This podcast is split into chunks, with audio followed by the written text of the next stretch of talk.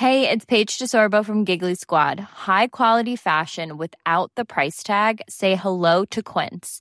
I'm snagging high-end essentials like cozy cashmere sweaters, sleek leather jackets, fine jewelry, and so much more. With Quince being 50 to 80% less than similar brands. And they partner with factories that prioritize safe, ethical, and responsible manufacturing. I love that. Luxury quality within reach. Go to quince.com slash style to get free shipping and 365-day returns on your next order. quince.com slash style.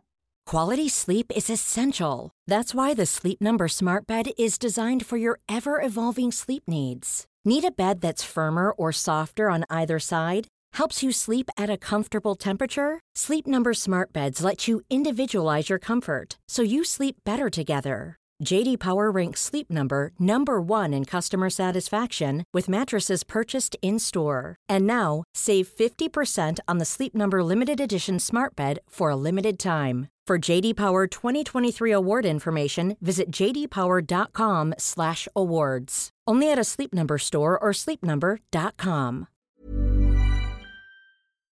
Doctor's Kitchen. Recipes, health, lifestyle. Those are negated by the fact that the actual chemicals that we are using, the cannabinoids and stuff, do not have any effect on those areas. So, in actual fact, the science and the pharmacokinetics, pharmacodynamics, when we work it out, the safety profile actually, when we look at it, is really good. Uh, and the risks of any serious side effects in the immediate phase is really, really good. So we don't really have those concerns where we would sort of have with opiates. So, hence the reason why nowadays people are thinking maybe we are sort of in the phase of suggesting that actually, instead of taking these long term opiates, maybe we should be trying something else. And cannabis may well be the area that we need to go to. Welcome to the Doctor's Kitchen podcast. Show about food, lifestyle, medicine, and how to improve your health today. I'm Dr. Rupy, your host. I'm a medical doctor, I study nutrition, and I'm a firm believer in the power of food and lifestyle as medicine. Join me and my expert guests where we discuss the multiple determinants of what allows you to lead your best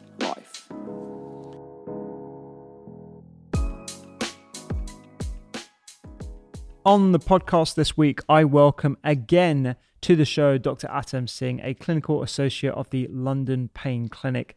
Dr. Singh first joined us back in April for one of our COVID 19 special episodes, and I'm delighted to have him back on the show today. He is a consultant in pain medicine. He's very experienced in both the assessment and treatment of pain, and he also specializes in musculoskeletal and neuropathic pain of either single or multiple origin, providing personalized holistic approaches to treating and performing interventional procedures, actually, when necessary. More recently, he has become one of the few registered practitioners using the cannabis plant and its constituents, namely THC and CBD, which we talk about uh, a bit more in the podcast in varying proportions, to treat a variety of conditions and more specifically, in his case, pain. Now, CBD is something that I'm asked about constantly online and offline by colleagues and patients alike, and that's why I've been meaning to do a series of episodes on CBD, and this is going to be uh, one of them. Uh, on the show today, we talk about the cannabis plant, what it is, and where we find the useful chemicals, THC and CBD more specifically the difference between synthetic and natural sources of the plant chemical CBD, the endocannabinoid system. I'm glad I was able to pronounce that in one go. The entourage effect. You'll know exactly what that means at the end of the podcast. Um, we also talk about the lethality of cannabis compared to other drugs of both medicine and recreation, the complexity of chronic pain patients and why CBD has a role uh, as well as the difference between prescription and OTC preparations and the delivery mechanism of CBD as well. I really hope you can catch the recipe that I made for Dr. Attam on YouTube. This is just the podcast bit where we talk about his speciality and experience, but I think you're going to enjoy the recipe as well. It's a delicious mushroom recipe where I uh, add lentils and um, spicy tomato, sweet paprika. It's a delicious one. You'll find it on YouTube. And remember, you can check out the newsletter where we give weekly recipes at thedoctorskitchen.com. Sign up now. And uh, for now, onto the podcast.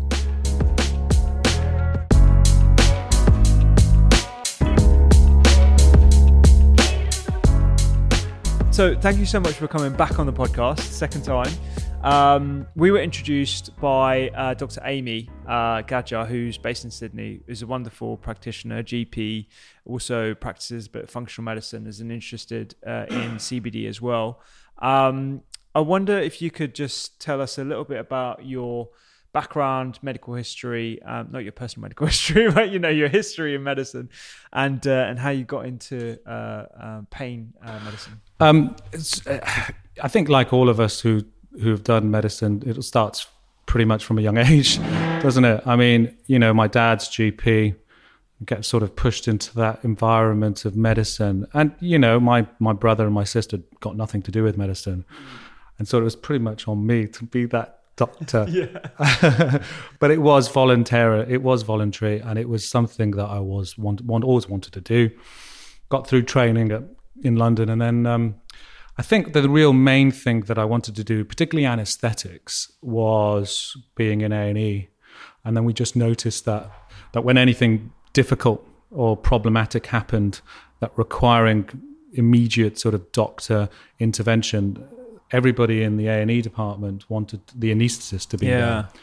Uh, and so that's where I kind of felt that anesthetics was the way forward because as soon as the anaesthetist turned up into the resuscitation environment, they were all going, "My God, yes, he's here! Thank God!" And it was, it was so, it was so, it was so kind of relief. It was a massive relief for the whole of the entire department when the anaesthetist turned up. So I went forth and did that for um, after I did medicine for three, four years, doing the MRCP and stuff like that. Try, you know, spending some time on the respiratory wards, and then during anaesthetics, I think. Um, noticed that pain was a major part of the role, and pain management was the major part of the uh, role that the anaesthetist uh, had to do. Um, and it, I kind of liked the idea of the procedures. I like the idea of um, sort of getting involved and doing your own sort of operations in a way. Um, and I like the practical aspects. And then with my background of doing medicine, I think the ability to sort of communicate and talk and speak with patients sort of back that up. Um, and, and I'm sure, as as most sort of doctors are aware, uh, chronic pain patients can be quite uh, difficult um, because they have a multiple number of different problems going on. And I think from there it really took off. I spent some time in North London at the Royal Free Hospital, did my training there. Then I went to America for a bit uh, and did uh, in, in Ann Arbor did some anesthetics, as well as sort of shadowing some of the team, the pain team around there. Um, and it really just grew. Um, and then coming back to London uh, after sort of um, some sort of like the fellowship up in America, just thought this is definitely something that I want to pursue. And um, yeah, eventually just started to get uh, the consultant post and uh, develop from there. It's it's without without a doubt, it's the most fruitful part of my job, um, and in a simple way, it's it's kind of you know the most rewarding because um, you get to see the results of your kind of interventions, your processes, your management plans, and you know. It's very easy for somebody to recover from, say, from a chest infection, but to recover fully from a chronic pain condition can be very, very problematic. And when you intervene with something and they even have a degree of improvement the response you get from the patients is just unbelievable. So it's, you know, where people may well think it's not rewarding, you know, it can be quite problematic and it's a continuous cycle of trying to help patients which have difficulty in dealing with their own problems. I find it very, very rewarding in other senses. Absolutely, that that really does resonate with me because as a GP, I think, and I think a lot of GPs might, uh, who listen to this podcast, would agree that chronic pain patients are perhaps some of the most complex in terms of the foundations and and and why and what the root causes of their chronic pain.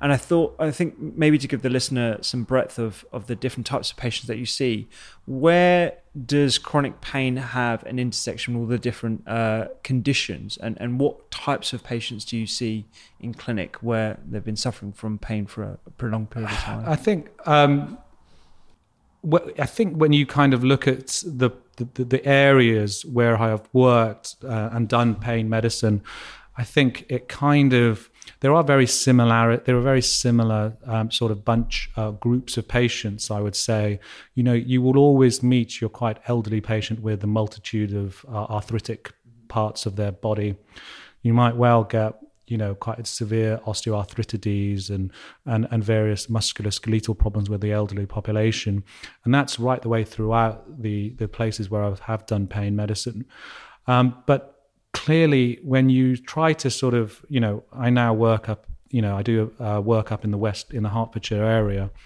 and also I work down in central London. The types of patients that one gets with those type of locations does you know vary quite a bit. Um, where in West Hertfordshire, you probably get the slightly older patient who has been you know getting on with their life but always had this chronic lower back pain that seems to be quite difficult to treat. They've got on with it but now they've reached a kind of standstill with their problems and now they just want some help. And what we see is is that you know these are very kind of uh, communicative uh, maybe even very um, uh, you know motivated patients who really do want to get on with their problems and deal with it, but they have very much a wide social um, sort of support system, and that they can actually be um, you know they have lots of help from everybody else. Um, may well go into central London and in places maybe even the Royal Free, which was more kind of northwest London. Um, the areas do vary, and the kind of um, type of patients that you see may well be slightly more complex. So they may well have been from, in particularly London, from different countries. They might have experienced different problems, and they might have quite a variety of different psychological inputs and sort of backgrounds. And so when you start to kind of break down what exactly do these patients have, um, they become a bit more complicated, and they do tend to sort of have yes a pathological problem that you need to deal with but the social aspects and the psychological aspects that these patients may well sort of suffer from makes that delivery of pain management process so much more difficult. And so it's it's it varies significantly from actually the location that you are working in that determines the type of patients you see and in particularly northwest london we saw quite a lot of abuse a lot of uh, alcohol alcohol abuse and, um, uh, and and things like that. And with all the social status um, uh, making a major major imp- input into the type of problems and pain problems that we saw. Yeah yeah. And before we we double click on um, hemp, marijuana, CBD as a treatment for mm. chronic pain patients. Uh, I wonder if you can give us some insight into the suite of tools that you currently have at your disposal yeah. in treating in chronic chronic so, pain. I think if you go throughout the kind of um, the kind of medical pain sphere, you'll get varying degrees of types of um, uh, processes that pay, people sort of institute to try and deal with their patients. What I mean by that is that there are a number of pain physicians who tend to be much more holistic approach on how to deal with problems. Um, maybe some exercise orientated regimes, um, uh, maybe medication regimes, and um, and and possibly psychological uh, input, which I feel is a very very important part of dealing with you know chronic pain problems, uh, particularly the complex ones. Um, medications out there can include things like, so we already know, paracetamol and non-steroid anti-inflammatory, simple analgesics. but of course, out there now with more kind of discoveries and more studies, there's the anti-neuropathics dealing with nerve type pains. Um, and this is ever expanding. Um, and I think you know that definitely is a major part. Sort of medication control is a major part of our sort of input, uh, and a lot of patients that we see is just is just that.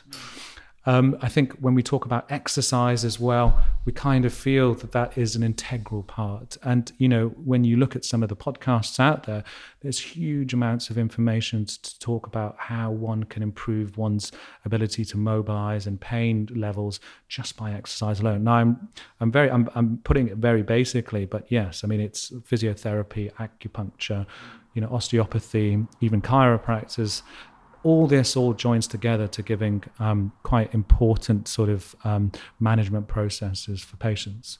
Um, and then there's quite a few of us in the pain sphere who also intervene and this is what I was talking to you about, sort of the technical bits, is that we do have sort of processes by which we can intervene with injection therapy um, and things like that into various parts of the body to try and relieve specific areas that we can see that can be quite sore, uh, painful. And I think that's starting, um, it's always been there. Um, but obviously, with regards to that, there are possible sort of forms of uh, side effects, complications that can occur. So, in a way that we would definitely treat these patients, we would always try to uh, intervene in a much more um, less interventional sort of way initially, dealing with things that are very much attainable and have the least possible complication and side effects rate. Um, if those processes do not then sort of work and the patient still seems to be struggling, then we start to move into the more interventional. And I think that's the probably, you know, that's the way I look at things, and I'm sure that's the way that most people look at things. Is you start working your way down the list to try and see a little bit more intervention to see if that can work. But clearly, it's it's it's towards the bottom of the list, and uh, it's something that most pain physicians will look at. Yeah, and so recently, it seems that the UK have now added another tool uh, yes. in the form of um, CBD. Although I'm quite uh, naive when it comes to the nomenclature, what everything actually means. So I think why don't we start off with a few definitions about where CBD comes from, uh, what, what plant it's extracted from, and, and how long we've actually known about some research on, on the plant and its uh, Im- impact. So yeah, I mean, I think it's just on everybody's tip of their tongues now. It's it's everywhere. I mean, you see it in sort of areas of drinks, foodstuffs. I was even reading, uh, just listening to a podcast that there's shops in sort of Brighton that just deal with CBD infused products and food. So, I mean, it, what cannabis is basically derived from uh, a plant, um, cannabis sativa, and it is the sort of um, it's the kind of bud of the plant uh, that where cannabis is taken from. And I, am sure you know most people have seen a cannabis plant. It's the little fl- it's the flower on top of the leaf is the product that we use when we're talking about medicinal cannabis. Um, the plant is, is it's grown everywhere really. It can grow in sort of tropical, uh, temperate environments. Um, but in essence, it's the sort of unflowered, sort of unseeded flower that is the where the majority of the cannabis product is found on the plant. We take that sort of bud as such, and then by processing it through a variety of different chemicals, possibly, I think the majority of the ways that are done, it's using carbon dioxide we're able to sort of extract the essence of the kind of cannabis itself and, and draw it into a much more usable format, which is now oil. I think the majority of stuff that we see nowadays in, in shops and in medicines, it's more of an oil. And then they possibly, and then what sometimes they add to it is more of a carrier oil to it to give it more of an ability to be absorbed and to be taken in a much more pleasant way. And it is that what we see as the essence of sort of cannabis. Now, if we go into it a little bit more, the actual plant, because it's a naturally occurring substance, um, and it's not really, there are synthetic forms of this sort of cannabis sort of plant as such. There's synthetic analogues of the stuff that is found in the plant. Um, what we see is the actual plant itself, and it contains a variety of different products or different chemicals. The two main ones that everybody talks about is THC and CBD. They're very kind of long words. I won't go into try and explain it or try and in any way try and pronounce. It.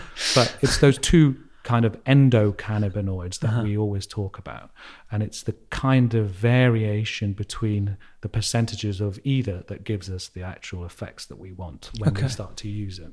And uh, can you define exactly what an endocannabinoid is for? So, an endocannabinoid is basically um, works on the sort of endocannabinoid system. Now, this system is something that's been there all this time, but only more recently has been determined to be such, you know, have such an effect.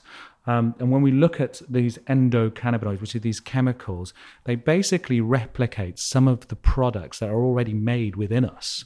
So there are two main chemicals in us which endocannabinoids sort of kind of work exactly like.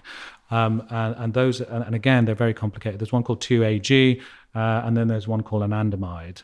And, and basically, these endocannabinoids, which are basically found in the plant of cannabis, basically do exactly what those chemicals do within the body. And those chemicals within the body anandamide and 2-AG are actually produced within the system. Mm. So what we're doing is is using things that are basically produced by a plant that basically replicate what we already have in our body. So by so for example, if this endocannabinoid system, which is found in a variety of different parts of the body. And I mean, in such a wide part of the kind of system.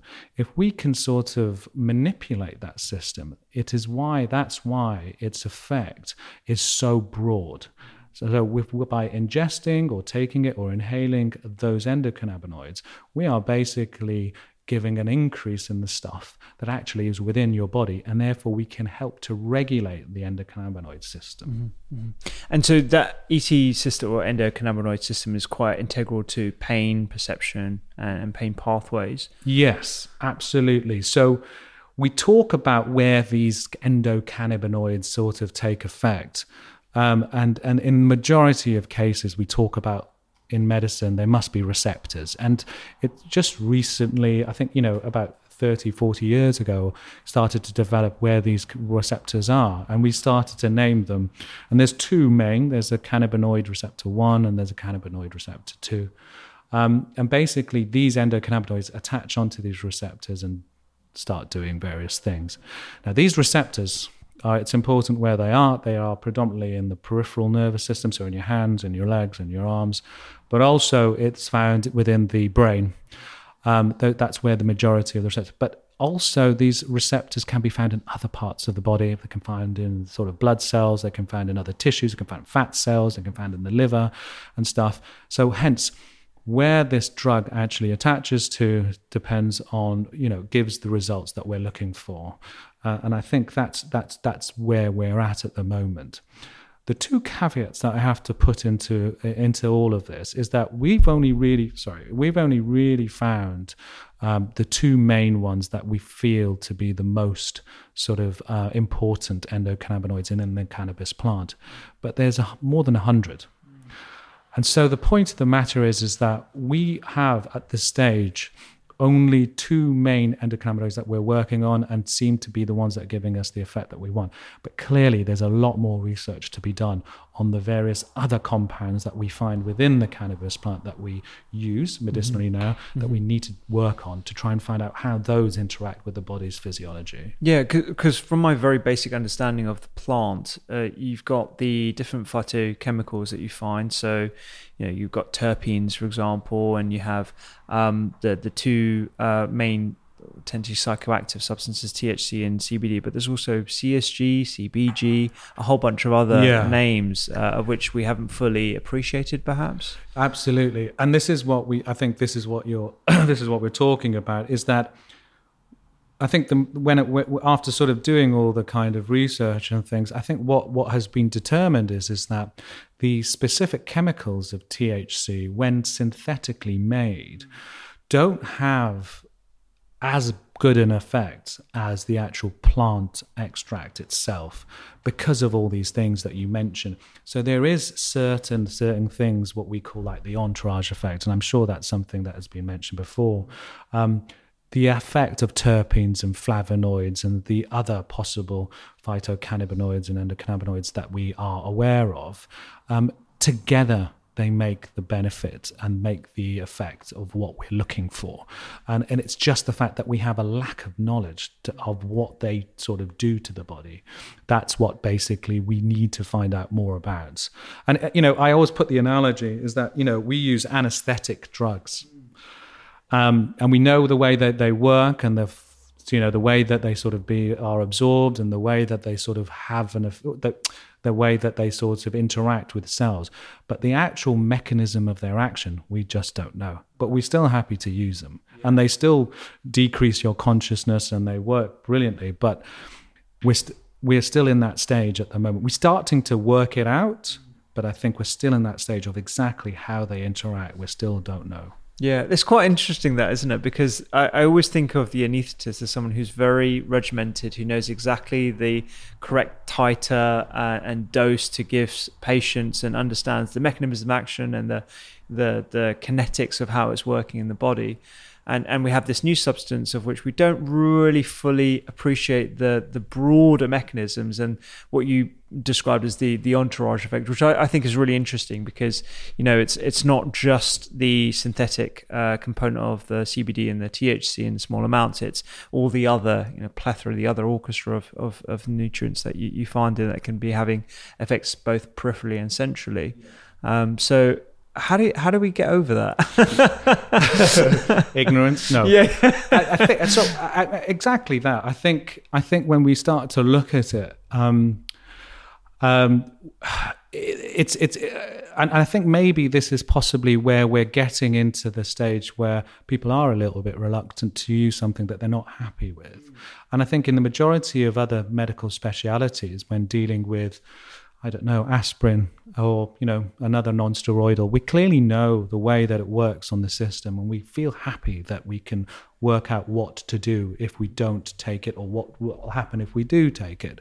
This kind of where I, and I completely understand, you know, anesthetists have a reputation for being very particular and very, very um, uh, uh, orientated to know exactly the mechanisms of how things are working, and we're very uh, technically orientated.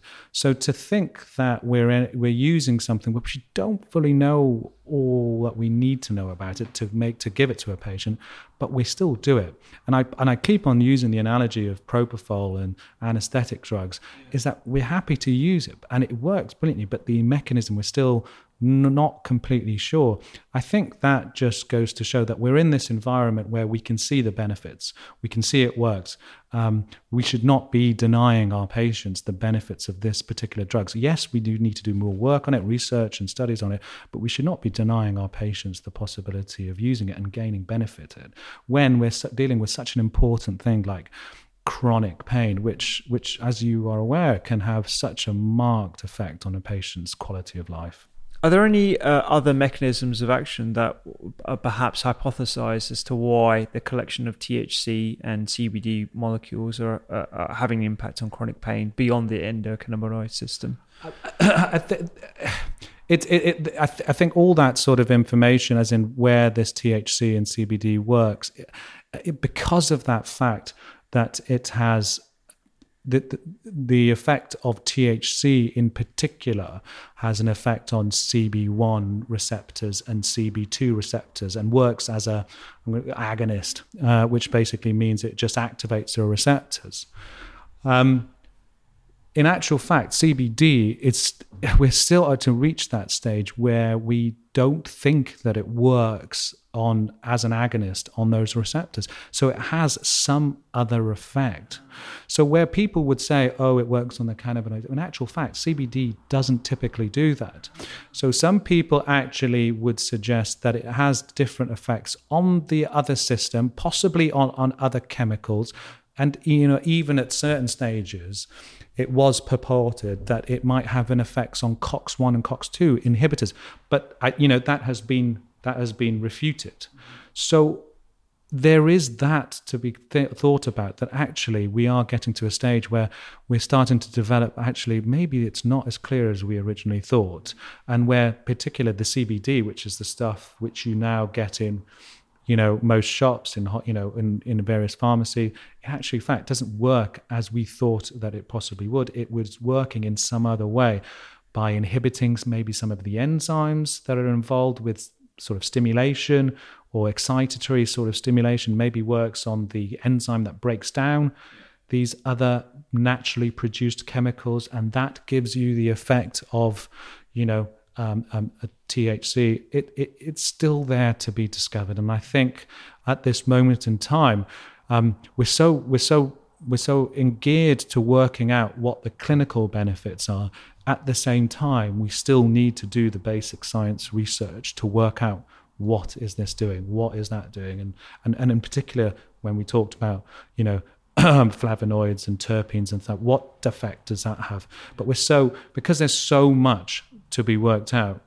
it's it, it, there's so much going on. I think that's what's keeping it interesting. What, what you know, what is it exactly? And that's why so many people are so so interested with it. Yeah, yeah. I, I, I like like to think of the analogy of the uh, entourage effect as something like uh, vitamin E. You can either you know take it in a high dose in a supplemental form, or you can have it in your dark green leafy vegetables or your yeah. butternut squash or whatever, and you're getting a huge collection of other ingredients as well that may have benefits uh, on Completely. a number of different systems. I mean, you know, without we always talk about sort of like I always think about it as a cofactor, mm. you know, something to add in to help everything work together properly. Without it, it doesn't really work as well. May well work, but when you add in something that sort of add, you know it addresses all the bits and puts everything together nicely and then it works beautifully in a much more efficient way. So that's maybe where yeah. these entourage or terpenes work. Yeah, yeah. And and um, when it comes to the psychoactive uh, effect of of the plant, uh, I'm assuming it's THC that has the psychoactive component, and the yeah. CBD is. The, so the yeah, I mean.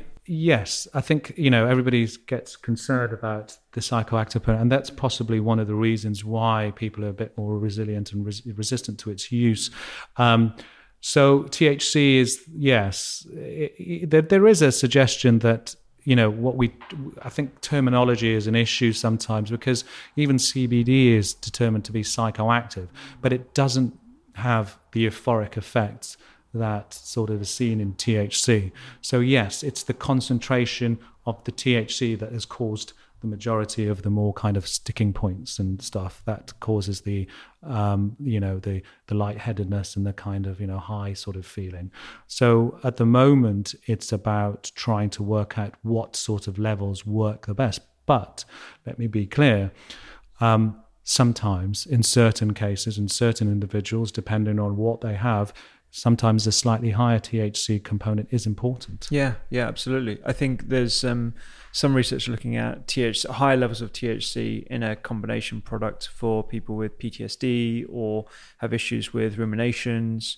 uh, or even. Uh, and I don't know whether I'm right in thinking this, but whether THC has the uh, appetite upregulation as well. Yeah, see, I think I think that's that's the important bit when I think what we need to consider is is that actually when we look at the science of it, you know, I just basically mentioned THC is the one that actually activates those CB CB1 and CB2 receptors. So in actual fact, it has some really very good beneficial effects. Um, when we look at the combination of it with CBD, it can be used for certain things, and exactly that. Um, when we're looking at, say, for example, the spasticity in multiple sclerosis, and this is just an example, um, the combination of THC and CBD together in a kind of a balanced solution, that in particular is something that we kind of want. And so, in actual fact, the combination of those two and the levels of them are pretty much the same. And we use that specifically for multiple sclerotic patients. And, and in that sort of effect, we're getting the benefit of THC. So, in essence, I think what I try to say to patients is that, you know, and, and to people is that do not disband on the idea that THC is the bad thing. It's the kind of demonized part of the chemical um, uh, of the plant. We need it sometimes. And in certain cases, uh, THC itself, when balanced quite nicely with CBD, works very, very, very well. Thinking about things that, you know, specifics, well, multiple sclerosis is one but if we're talking about, for example, you know, insomnia or inability to sleep, um, at low levels, and you know, THC is quite good for anxiety.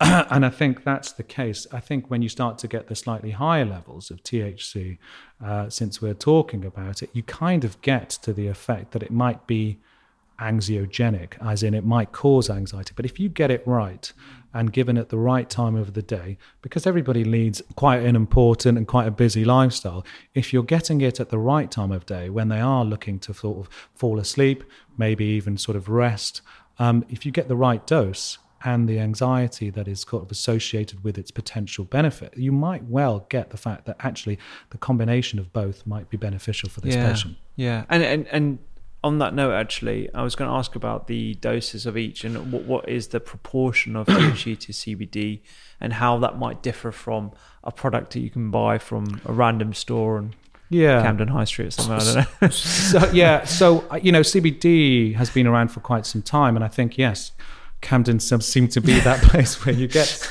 those kind of fruity substances. Yeah. But what we would say is is that um, the to be able to sell it in on a shop floor in a in a shop, I think the THC content has to be quite low. I think it's in the region of about 0.2 percent, something like that. Um, and that allows it. Um, the CBD content can be whatever it wants to be, but in essence, if you want to sell it over the counter, it has to be within those limits, the THC content. Um, which is why afterwards, when we look at prescription uh, prescription sort of medications, which are sort of carefully controlled percentages, that THC content can be anything it wants to be. Because, for example, there are certain, you know, as we talked about, you know, anxiety and possibly, you know, sleep and insomnia and things like that. Um, and in particular, patients with chronic pain, you do want that THC content. So that actual THC content can be quite high. You can even get the ratio where there is 20 times the amount of THC to CBD. Oh, really? Wow. So okay. you're getting to the stages where actually there's minimal amounts of CBD, but you know this psychoactive component that everybody's concerned about is quite strong. Um, the doses that we would the doses vary from patient to patient, but there, you know, as as as and I would stress this. I think in this country, we do have, we, we're very immature at that stage to work out the clinical aspects of it. And I think, you know, having only just been sort of, you know, an unlicensed prescription since November 2018, we are still very, very early on in the stages. But, you know, in America and Canada, where, you know, a lot of this has been going on for quite some time, they've sort of sort of thought about what sort of doses we're getting up to. But in CBD sort of uh, levels, I think the optimal doses are in the region of about about 80 to 100 milligrams in a 24 hour period, whereas THC, you're getting to sort of half of that because of this fact that it can be quite um, anxiogenic, can make you feel a bit anxious. It can have those psychoactive or euphoric effects. So the amount that there is recommended for THC is considerably lower. Right. Yeah. And and to that point, how how lethal are we talking uh, with regard to CBD and THC products? Like, and, and how do we compare that to some of the other over the counter medications that we have, like paracetamol or or even alcohol? Yeah, I, I, think I think that's the that, that, you know I, I, think we touched upon it is that uh, you know and I think we were talking about it before is that you know we we as doctors in this country we we're kind of conservative. We're concerned about side effects. And uh, you know we can only look you know we only have to look across the way to to opioids and the way that that has been dealt with. Um, you know the oxycodone and, and and all that sort of a problem that has occurred we are very conservative and we are concerned about the side effects. We don't want patients, and this is potentially a this is potentially a drug that patients going to take long term. So we, we, we are concerned about the safety profile. Um, and in actual fact, when you look at the studies, the, one of the major problems from regarding the safety profile of cannabis is is is the actual studies show um, the majority of side effects occurring as a result of recreational abuse. Okay.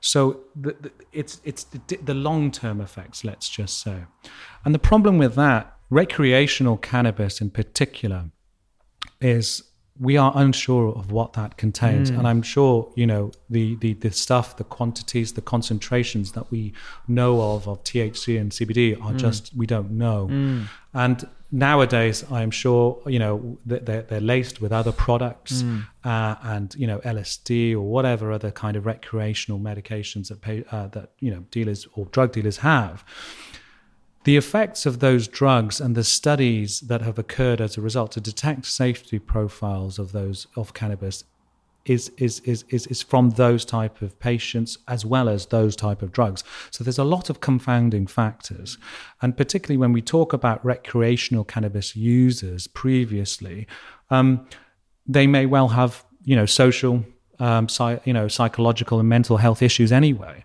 So, in essence, when we look at this, the studies actually look at the kind of conclusions of the studies, the effect is is that you know we have to be careful about its use. You know, they can have severe psychotic effects on on particular individuals when taken in the long term. Okay. But we forget to look at the actual essence of the study, which did take out people who were on other drugs, people who were taking, you know, recreational cannabis rather than the GMP rec- rec- uh, recognized medications. Um, and so the influence of those studies have given us a kind of, a, a kind of like a, uh, you know, scared us a little bit to use it. The problem with what we're using now is that this is much more engineered, refined, and carefully sort of um, uh, organized um, cannabis med- uh, medications with clear distinctions of exactly what's in the product. Um, and patients who previously were you know, you know, in the other studies, maybe you know, recreational uh, abuses of other sort of recreational drugs, um, are, are, are, people like you and me who basically have medical problems, who need it, and are taking it for a particular purpose.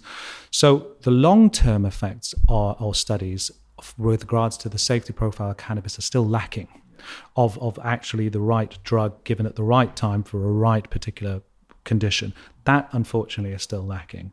So we're going to have to wait a few more years before that sort of safety profile, safety profile comes out. And we're talking about years of use. We have six month sorts of evidence to say actually it doesn't cause anything problematic. It's not an issue.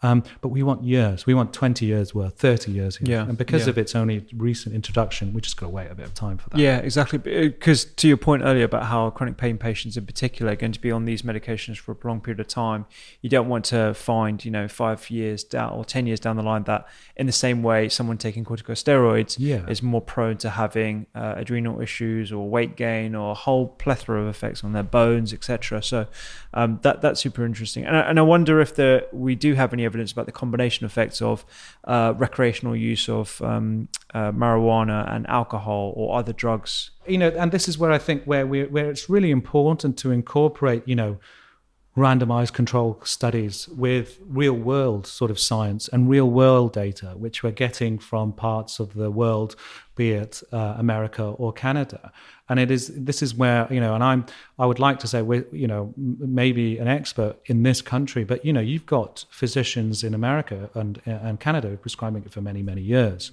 So they really know you know from a personal basis how well their patients are dealing with long-term use of this cannabis. And you know the the the general sort of consensus is, is that it's extremely safe. Yeah. it's an extremely safe sort of medication and the concerns that one would possibly have with, say, for example, opiates. Um, it doesn't really fit the same bill. It's it, um, and, I, and I think one of the most important things to work out and to sort of like if you go down to the science bit of it, is that actually opiate sort of receptors are dotted around all over the place in the body, but in particular in the brain, and in particular this, the respiratory centers and also the sort of cardiovascular or cardiorespiratory centers, basically. And when you stimulate those receptors enough, the problems occur with opiates, where people stop breathing, their heart rate drops, and they suffer what we call cardiorespiratory arrest. And that's where the long-term use of pro- uh, long-term use of opiates, that's where the problem occurs what is noticeable about the sort of like the, the, the actual basic science of and, and the receptors that are CBD uh, CBD orientated, they are all over the brain. They're all in the nerves and everywhere else. But in, in particular, what is noticeable in the brainstem, which is where the majority of the cardiorespiratory sort of centers are, there is no receptors. So in actual, oh, there's very minimal. And so what we say is is that the risks of developing those kind of complications with regards to uh, stopping you breathing and then people choking and then suffering cardiac arrest, those are negated by the fact that the actual chemicals that we are using, the cannabinoids and stuff, do not have any effect on those areas. So in actual fact, the science and the pharmacokinetics, pharmacodynamics, when we work it out, the safety profile actually, when we look at it, is really good uh, and the risks of any serious side effects in the immediate phase is really, really good. So we don't really have those concerns where we would sort of have with opiates. So hence the reason why nowadays people are thinking maybe we are sort of in the phase of suggesting that actually instead of taking these long-term opiates, maybe we should be trying something else and cannabis may well be the area that we need to go down as a as a much more of a safer product rather than sort of opiates. The opiates, yeah, exactly. And uh, with regard to um, the psychoactive components of it, is there a way that you uh, choose to screen patients that might have a history of schizophrenia or other mental yeah. health conditions before you start prescribing? You, you're absolutely right. I think I think, given the fact that we do sort of, you know as soon as something comes out, you want to sort of start to sort of use it on everyone. And I think the way sometimes we sort of have been sort of it's been advertised. It seems like the drug for everything. And i think that's a bit scary when you consider what everything is. But um uh yes so i think you know we're we're all kind of new in this sort of like field with regards to particularly in this country. And i think the way that sort of like the british pain society has sort of thought about it is that they try to make it um, quite um, kind of uh, broad orientated to make sure that um, clearly we're in a phase now where this is being prescribed um, but possibly there are some precautions and caveats that we should be putting in front of people to consider as being something that, you know, maybe issues that we may well not use cannabinoids with. And exactly that. I think when we start to consider patients who have previous history of abuse, uh, medication abuse, I think we have to be very, very cautious. And, and patients with possible, you know, unsort of controlled psychosis and things like that, we do have to be careful that we do not use it in these patients. Now, these are all relative because you're very, very careful. If you, know, if you know, obviously, as you mentioned, it can be used for anxiety, depression, and you know, sleep issues and PTSD. Well, clearly, we're entering the field of mental health, but then on the other hand, we're saying we've got to be aware of psychosis and things like that. So we just need to be careful to think that, yes, it is something that we have to be aware of. But in a carefully controlled environment, you can use it for this, and in care, you can use it in patients who have a, a you know a history of abuse. Um, it's a relative contraindication, but it's not absolute contraindication. I think that's what people, you know, who have had much more experience uh, are saying to us is that we do have to be concerned, and as a doctor, you have to take it by case by case sort of um, uh, basis. But in essence, what we're trying to do is, is just looking, right, let's keep it out there. These are the sort of things that we need to be sort of red flagged, we need to be aware of. And, you know, and, and it just isn't about, you know, psychological or mental health issues. We have to be careful with patients who have uncontrolled um, angina or cardiovascular disease. Um, because of the effect that it can have on your heart, it can cause you to have a bit of a tachycardia. And so we have to be careful about that. Um, and also, the suggestion is is that we don't use it on patients who are less than 25 uh, it's again it's a it's a thought it's a it's an idea and we have to take it by case by case basis. Yeah and i think you know to your point about how recent the legislation has changed it's led to a lot of anxiety amongst gps who are being asked about you know the impact of cbd or whether they can get it on the nhs etc I wonder if there are um, resources that are specific for practitioners who are interested in the subject to sort of engage with uh, as a first point of call, um, just to sort of familiarize themselves with the, the products what's out there. Yeah, I think uh, so. I think at the moment, the majority of people's sort of interest comes from now listening on on media. I, I, there is so much out there, and I must admit, a lot of the stuff is really good uh, and I've listened to quite a bit. And I think you know anybody who has any semblance of interest in social media and stuff, it's it's it's there for you to read about. Um, what seems to be happening now and more is that um, the licensed providers who actually produce the medicinal cannabis that is okay for prescriptions uh, and is can be prescribed to patients in an unlicensed manner. Let's be let's be clear. Um, they're starting to do their job, which is basically education. And there are multitude of webinars, sort of um, sort of courses out there. Um, and an actual fact, what we are noticing is actually some of these licensed producers with their um, uh, with their sort of in, uh, individuals and sort of uh, medical liaisons officers, they're starting to go out there and starting to explain in a very non sort of um, biased way the actual benefits and sort of cautions with its use. And I don't know about you, Rupy, but you know, I do find that I'm getting approached by a multitude of people just to say, look, would you be able to come and explain things? And you know, and only just the other day, there was a huge sort of webinar that I that was done, and it was very, very interesting, and it was for everybody. And it was such, at such a good level that I think a lot of people who were not medical would be able to understand it. But it's a long process, and there is definitely education is the way forward. And I and I do feel for GPs because they get given this sort of kind of cav- this kind of like you know this box, and you but you're not allowed to open it. Yeah. In, in essence, yeah, yeah. who says this is what's out there for these patients, but you can't prescribe. Yeah. so it's it, I do I I am sure with the proviso of a specialist, I think there will be some connection between the secondary care and the uh, prescription of it and GP services. So it will be coming closer, and I'm sure we won't be seeing in the t- too uh, too distant future that mm. actually GPs will be able to prescribe it or possibly continue the prescription mm. after the initial initiation of it by a a specialist. A specialist, yeah, exactly. Um, I wonder if you could speak about the uh, current products on the market that consumers can buy right now, and uh, specifically on their potential efficacy, their safety, and whether people should be engaging with these products or, or not. Because I'm seeing ointments, sprays, vapes, um, everything with CBD attached to it, and I think it's going to become one of those things that's so ubiquitous in society in the same way caffeine is yes. you know so caffeine being the most widely available psychoactive substance that we have uh, across the globe. And it's in everything from drinks to chocolate to you know food products etc so uh, i wonder if this is the way we're going and whether we're there from a safety profile uh, so currently. I think i think at, so i think we have to take our lead from other countries that basically have gone down this route and and seeing what the complications and problems that have been um, um, at this moment in this country, as I mentioned, you know, CBD uh, at whatever concentration can be uh, given. Um, it's it's thought of as I think a food supplement, so there are certain restrictions on what one can sort of do with regards to it. Um, and there are certain processes by which the person who wants to provide it as part of it has to go through in order to be able to allow it to happen and to and to sell it.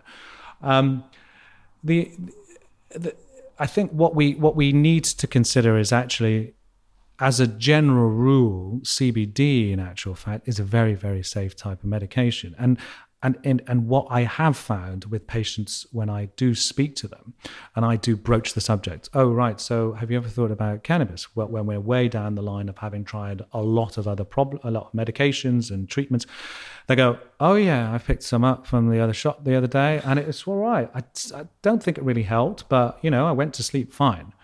So, I think it's it's definitely out there. And people are taking it as part of their sort of normal routine. And it may well not be for the typical problem that I'm seem to be dealing with, which is chronic pain. So when I look at it and see the concentrations in these products that are out there in actual fact the majority of these concentrations are quite low. And the effect that they have is, is relatively quite good. And, and, and I think the majority of symptoms um, that I gather from most patients who have taken it have said that it makes them feel quite relaxed.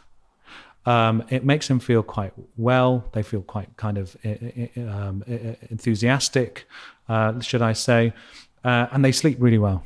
And those are the three main things that I find that seems to sort of be the main thing about its use. I am aware that the uh, the concentration of CBD at the moment has been increased, and now I'm seeing products of thirty to forty percent. Oh, really? Wow. Yeah, that's very high. So it's very very yeah, high. Yeah. Um, but again, if used in a carefully organized environment, I find there to be not very much in the way of complication side effects or adverse effects. People must be aware that there are simple side effects that can occur with everything. I'm sure the same would be the case if you were to have a couple of glasses of alcohol. Um, but the majority of side effects that they say is they may have a bit of dry eyes, you know, dry mouth, um, um, and, and, and they do feel quite relaxed and possibly mildly sedated. Now, drowsiness sounds very very severe, like you can't walk and you're going to trip over things, but drowsiness in a in a mild form, and those are the main things. Um, they may well mention they may have some. Um, gastrointestinal symptoms, be it sort of uh, loose stools or something like that, when it gets to the to that effect. But in essence, it's very very well tolerated. When we start to look at the effect of, uh, you know, we're slightly moving on to the effects of using THC. Um, that's where the things, the psychoactive component may well have a degree of influence that I think we haven't quite seen in this country yet, uh, you know, because of the fact that it's not legalized and it can only be prescribed on a on a prescription basis. And I think when we go to when you go to um, America or possibly certain states of America and Canada, and you see the way that it's being used on a recreational point of view, and it being infused into drinks, uh, into foods. Um, in actual fact, the, the, the, the, first initial studies and the thoughts is that it actually it doesn't have that much of a kind of uh, a negative effect on society. In actual fact, um, the, the you know the amount of admissions into A and E or, or, or things or road traffic accident has no no way increased in its in in, in those areas where the infusion of THC content, which is obviously the psychoactive component, uh, has been okay, has been done, and I think there's massive, massive multi-billion companies now that are, in, you know, putting themselves forward. In particular, I think the biggest one I know is Corona beers. Those are now being started to sort of like being infused into drinks and stuff, and I think the effect of it is is is not what the major concern was. Is that everybody was going to drink this drink and just turn out on the street and start having a fight and stuff. It's it's not it, it's not happening, um, but we still have to be cautious. Um, uh, and having been to um, uh, Canada and lo- located these places where this is available on the street, um, in the shops, it is very, very, very well regulated environments. I mean, the shops are fantastic. They are very clean. Um, there is they're not scattered around everywhere. They are still kind of regulated in certain shops. Um, and and and yes, I mean the, the potential is is that is this going to happen here? Um, I think in some format recreational medic- recreational cannabis will be available, but you know. Um, let's be clear the UK is not Canada and so it will have all of its problems that come with the UK. We do have to be concerned about what the potential of that is when it comes to the point that we're thinking about legalizing cannabis. Absolutely, yeah. I think it's a really good point you make about not comparing. We're not comparing apples to apples here. It's a completely different society, completely different culture, um, and the way they interact with uh, all recreational drugs is going to be different, uh, particularly in inner cities in the UK. So, that, uh, just on the point about driving, is there any upper tolerable limit of CBD that's currently available in the UK right now, and, and the advice on whether you should drive or not? CBD is is okay. Okay. CBD to use CBD and to drive is, is is okay. It's just obviously you have to be concerned on what it's infused with. If it's with alcohol or whatever that there is available, then you have to be concerned about that. It's the THC content that is still uh, the concerning bit. So if you get CBD from um, from the shops over the counter, that's fine, yeah. from what I'm aware. But this can this is changing. Um, it's the THC content when we prescribe it as medicinal sort of purposes. That's where the problems um, arise. And again, you know, legislation is you know and and legality of driving with it is it, it needs to catch up a bit because like um, with opiates and you know patients can be on morphine and various other things the actual sort of thought process is is that if you are in a way impaired psychologically or mentally as a result of taking it you shouldn't drive right. um, and there are sort of guidance to say that if after taking CBD, um, THC and CBD con- you know medicine you should wait a few hours before you get into a car and it's not recommended that you sort of operate heavy machinery after you've taken it.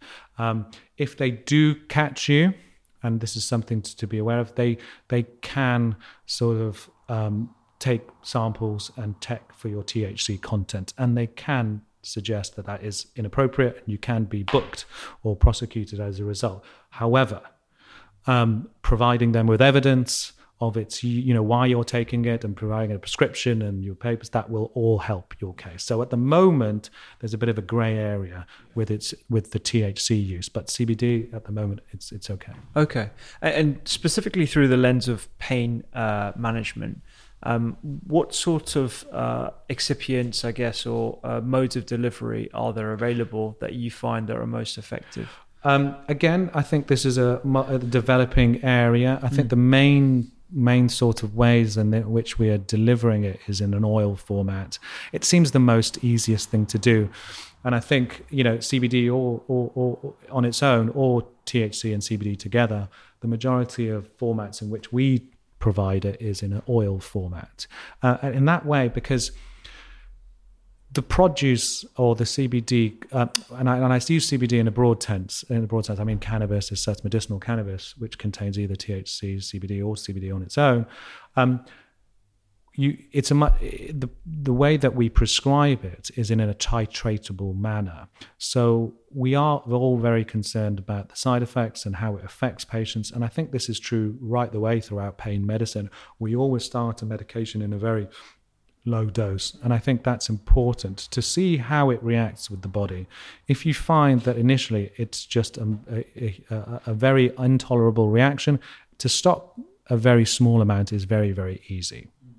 So, in the essence of using oils, we can then increase the amount that we want to give in a very kind of titratable and easy manner. So, hence the reason why we use oils in the first step. And I think that by delivering it underneath the well, people say you have to put it underneath the tongue. In most cases, people just drop it on the tongue. Mm-hmm. It's very difficult, and and and and when you take it is important. And it's not really to do with the timing. It's more to do with whether or not you're eating or not, because that sort of aids the digestion and, and absorption of it. Or so it's not. I think it, it doesn't matter whether or not you do it with food or without food. It's more to do with if you're going to do it just do it regularly with or without food depending you know in your own specific way and i think that's important because the absorption of it is altered by food so we normally start them on a very low dose, maybe a drop or two, maybe 1.1 mil or 0.2 mils initially. Then every three to four days, we just build it up. And carefully, we get to a point where we feel that actually the symptoms have improved. Um, and then we kind of stick on that the one thing that I would suggest, what I would say about the medication itself, is that it takes a long time for it to work. Um, these receptors are probably uh, not really at their full functioning in the body because they've been neglected for whatever reason, which is why you've probably come to come to us with over whatever medical problem that you may well have. Those need to be formed, and the stimulus former, stimulus for them is pretty much endocannabinoids, CBD and THC. So it's got to get into the system.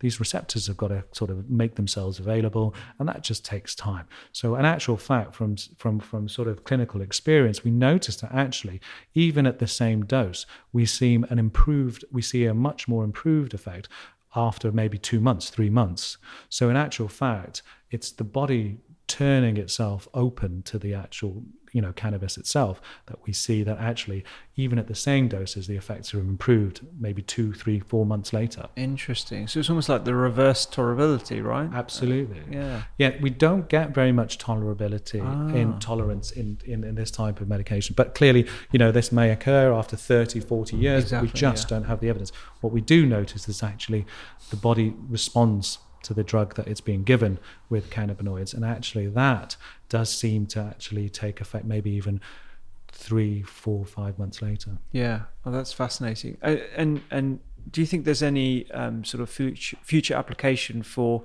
different modes of delivery, like uh, inhalation or um, aerosolization, maybe in the same form as a as an aerosol that you'd use for asthma? Yeah, I, I think you know, in, in, you know, in, when you look at some of the science behind it, you know, sometimes uh, some studies have shown that it's kind of bronchodilatory in actual fact. Um, but the problem is, is that when we start to consider other formats, and you know, and I, and I move away from oils. Um, you can get it in soft gels, which again is it's more kind of like eating a tablet. But again, the vaporize uh, when we talk about inhalational the concern is is that we may well be suggesting you should go and smoke it, um, and because you can actually buy flower as well, you can actually buy the bud. So we may well get into the to the to, may well sort of find that actually the flower is quite a useful part of delivery system, and we would suggest that the best way to get the good bits of that flower is via a vaporizer.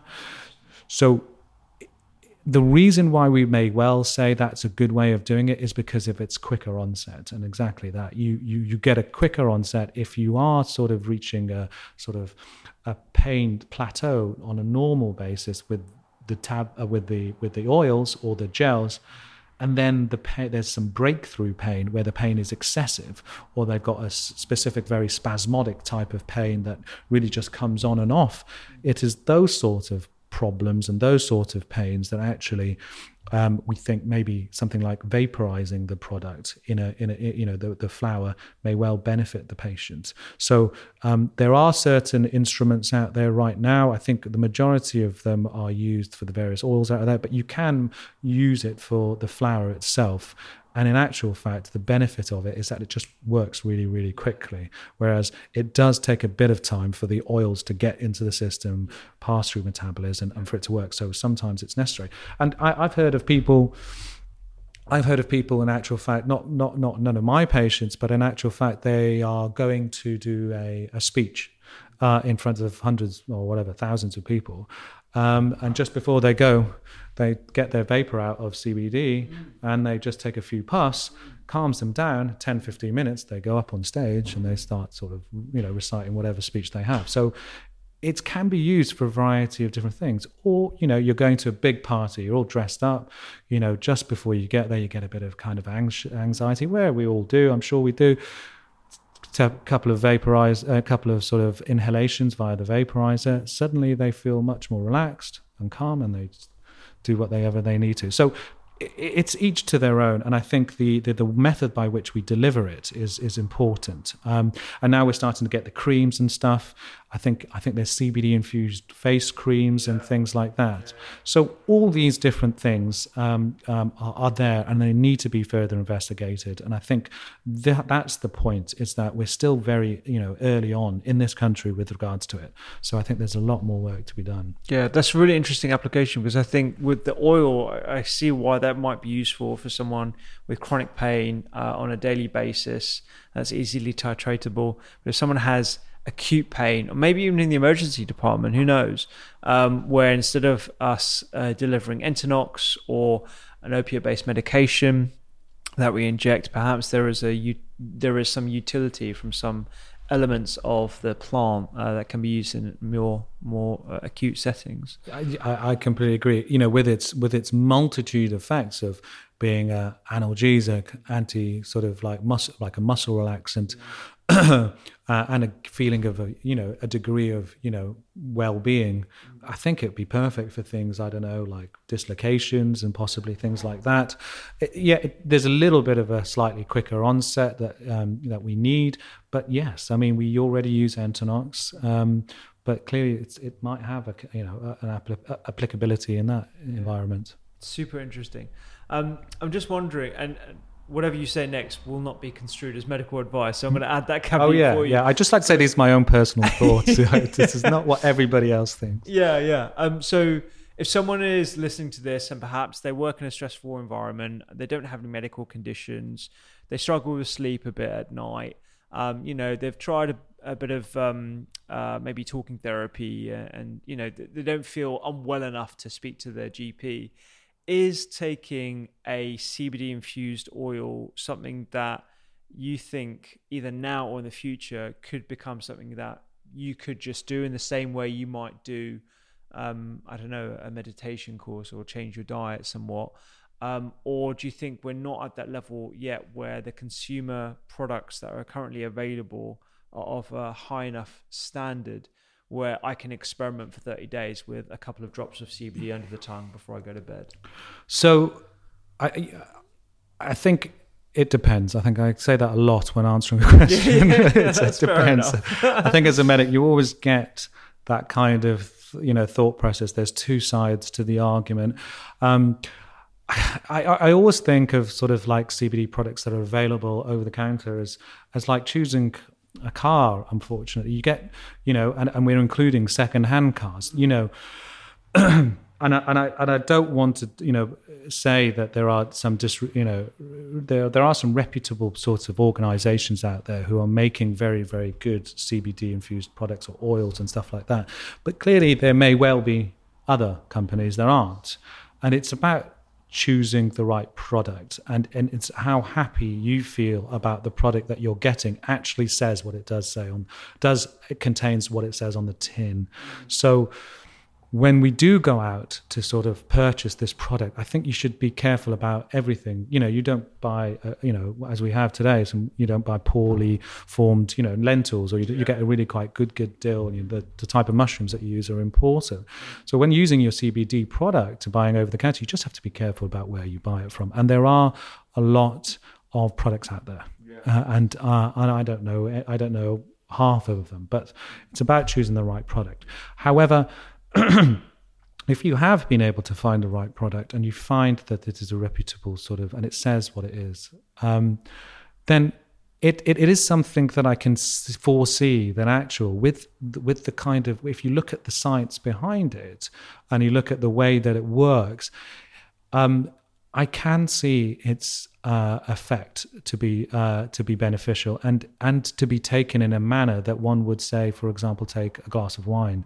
Um, I can see it being used in that manner, and I know of people who do do that without the influence of too much of the way of medical environments or you know getting a prescription and all the technical involvement that goes with medicines as such. Um, I, I, I do see that it can be used in that way, and the fact of the matter is, the proof is in the pudding. When I I speak to patients who have tried it, and I speak to a number of, um, you know, just random people through the work that I do, they say it's great. And, and, and particularly for those things where you are sort of have a, such a busy lifestyle, you are quite um, stressed, and you have you know a multitude of other things going on through your brain, um, and you are possibly having problems sleeping. Um, the suggestion is out there at the moment that actually it is okay just to use it to take a lot of to take some of it and to see how it goes and to gain the benefits of it without thinking too much of the side effects. Well the side effects of CBD will clearly be there um, and you can probably, you, you know, for example, some of my patients do say that they have, it's noticeable that it doesn't taste great. It, yeah. You know, sometimes that's why, yeah, it's a grassy taste. And sometimes it's necessary to sort of be infused with sort of sweets and gummy bears or whatever they might have out there. Um, but they're happy with that because it does give them the things that they're looking at. Uh, I, I think when we go back, and I'm going right way back to something I said earlier, the the safety profile is probably key and the long-term effects of this drug needs to be sort of really borne out and i think we're we're on the way to working out the long-term effects of CBD and THC together and the effects of it. And I think that will be the real decider as to whether or not it is something that we are sort of going forward with. Um, but let me say one thing, and I think this is quite important, is that if you were to re advertise, for example, aspirin today and sort of say, oh, this is a new drug. Um, it's an analgesic, it's an antipyretic, it's anti inflammatory. What do you think? If that drug was to go through the same sort of uh, routines and regulations that possibly all drugs are required to go through now, I am sure that aspirin would not be allowed on the market. And that's the thing, is that the complications that occur with aspirin, including in the gastrointestinal system, and if you talk about the effects it has on the lungs, and as well as on the kidneys, I doubt, and this is just my thoughts, I doubt very much that would be able to be allowed back on the market. So we're talking about drug which is doesn't any of that, but still, because of what's happened in the past and the kind of popular ideas of it, is that people are reluctant to use it. I think let's see, like with everything, alcohol, smoking, clearly we can see the problems with that. This is much less than that.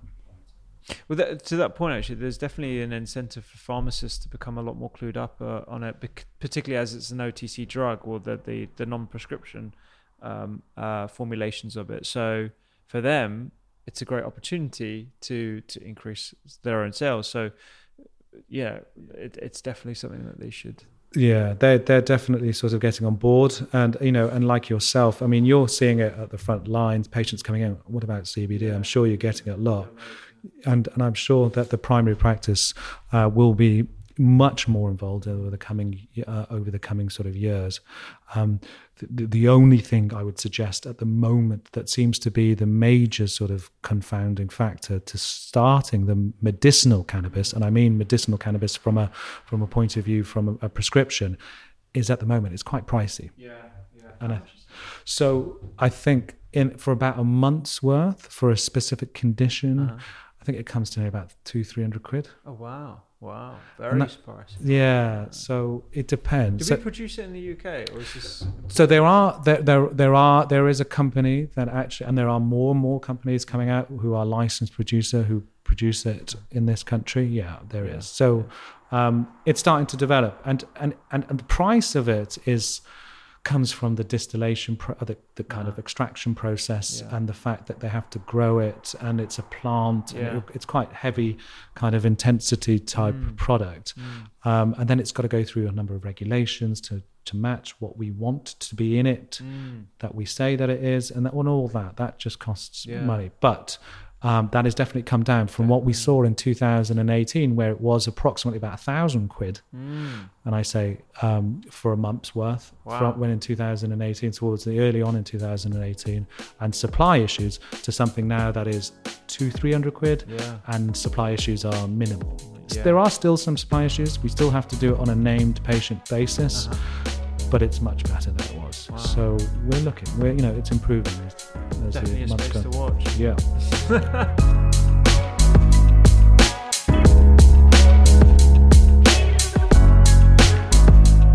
I really hope you enjoyed that podcast episode with Dr. Attam Singh. He's honestly a breath of fresh air. I love the open minded attitude he has uh, and the holistic nature in which he treats chronic pain patients. I'm sure this won't be the last time we hear from Dr. Singh. Um, we'll be doing some more stuff on CBD as an ingredient and um, hope to catch you on later episodes of the podcast. Speak to you soon.